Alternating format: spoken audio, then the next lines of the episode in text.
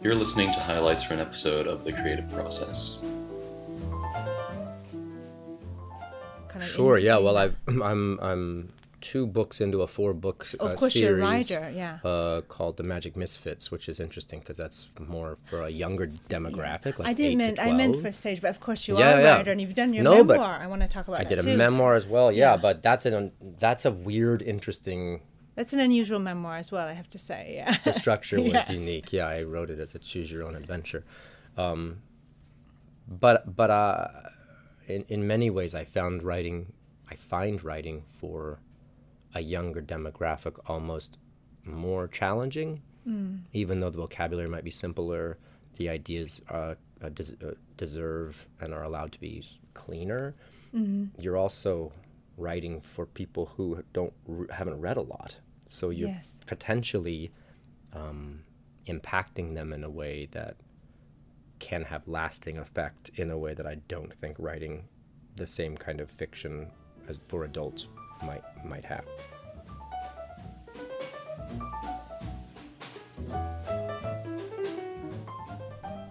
I became very intrigued with um, with what else can I do, and I don't say that out of um, uh, some sort of disrespect or desire, uh, unhappiness in what I was doing. I just thought, okay, well, I've, I've done this for four years. It's great. What else? You know, what else?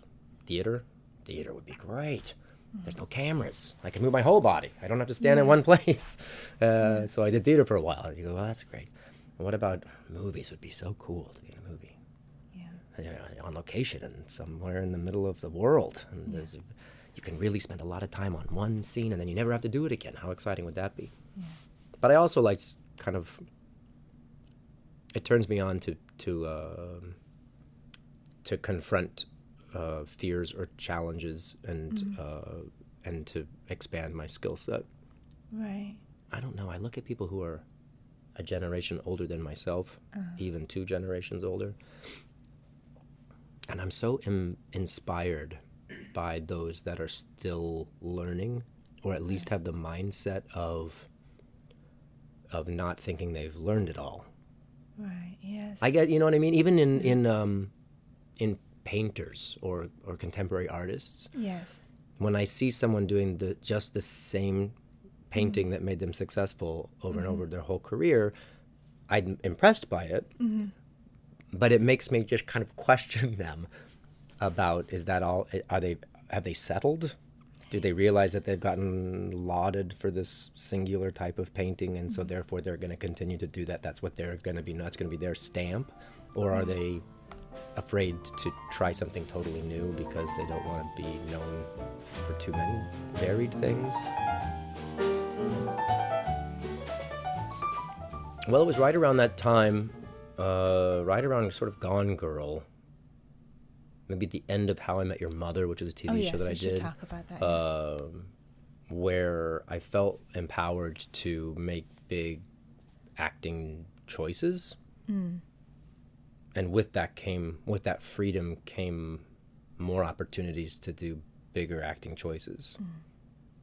I don't i'm trying to think i'm pausing for a second because i'm trying to think if if that's unique to the actor and it probably is because if you if you try too hard as an actor in a scene and you're trying too hard it, it feels like you're overacting and then you get hired less or they say okay i see what you're doing just just do it regular normal yeah. but I've gotten to do uh, jobs that uh, that are far from normal, right? Barney Stinson was this character on How I Met Your Mother, Yeah. and he was very big. Granted, it was a multi-camera sitcom with a laugh track, and uh, and so it was supposed to be kind of heightened. But the character that I was playing had his own vocabulary. Had his he was he always wore suits. He was the life of the party. He was always drinking scotch and just uh, uh, full of adventure. And so the writers would write uh, scenarios and punchlines, assuming that I would take it and do something elevated in some way. I mean, there, was, there were already funny jokes to begin with, but then uh, I would take these softballs and try and whack them out of the park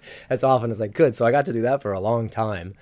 But again, then I feel like I'm doing TV and not Yeah. film. So all of a sudden, David Fincher says, "Hey, you want to?" I have this interesting idea for you to be in Gone Girl. Totally different skill set Yeah. because Where it- he saw that from that, you know.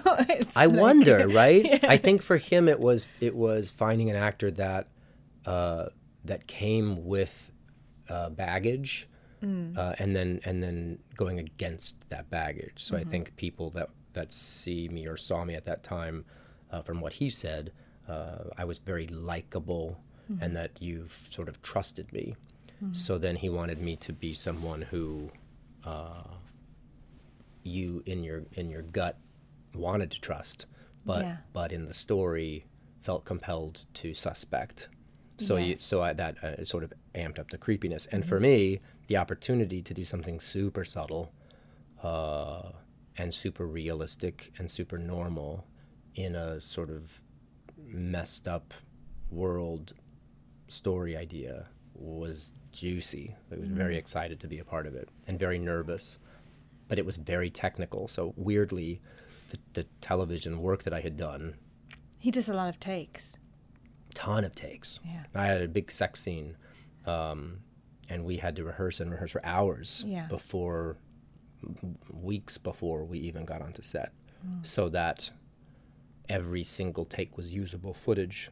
Because if we were flopping around on a bed, and we wind up in the middle of the bed, but on another take we were over a little bit to the left, he has to choose. He can't use some of each, right? Okay, so he wanted to make sure that not only was it full of passion and full of spontaneity, but that it was exactly the same every time. I would like to ask you about it's not influences but works that had been and I hope Pauline Pauline's been very quiet. She's a set des- design uh, lighting student from Mm-hmm. Oh, cool. SUNY Purchase. So you can come in and ask a question if you want. She's been very polite. But I do want to ask, yeah, pip, pipe in there. Um, but I do want to ask, you know, what work what what works you know made you want to become an actor or that you saw that was like wow this would be so great to be involved in this you know what I can think of two. They're both Yeah. uh, live things.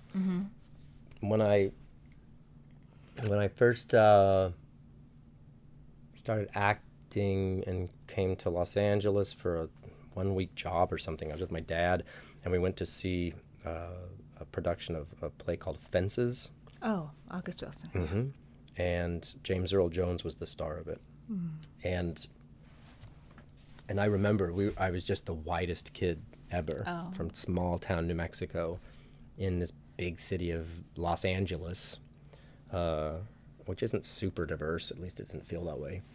And then I'm sitting there watching this play about uh, a lower middle class uh, African American man in Baltimore and his family. And I just remember being so moved, moved to tears at 13, 14 years old it's a lot of about yeah, wow. in about a world that I really knew nothing about. Mm-hmm. Um, not even from school, really.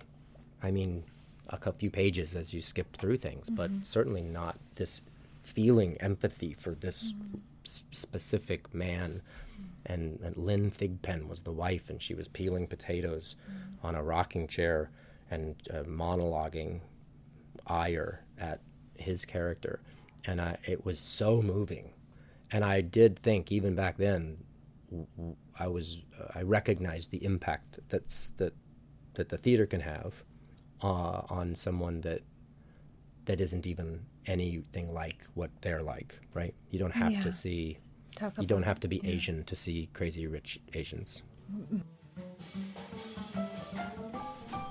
Days are filled with things that happen, and you have to sort of determine whether you're going to make choi- make choices for things to happen, or just react to things that are happening around you. And why not choose to go do things? Mm-hmm. You're not going to see art unless you go to the museum.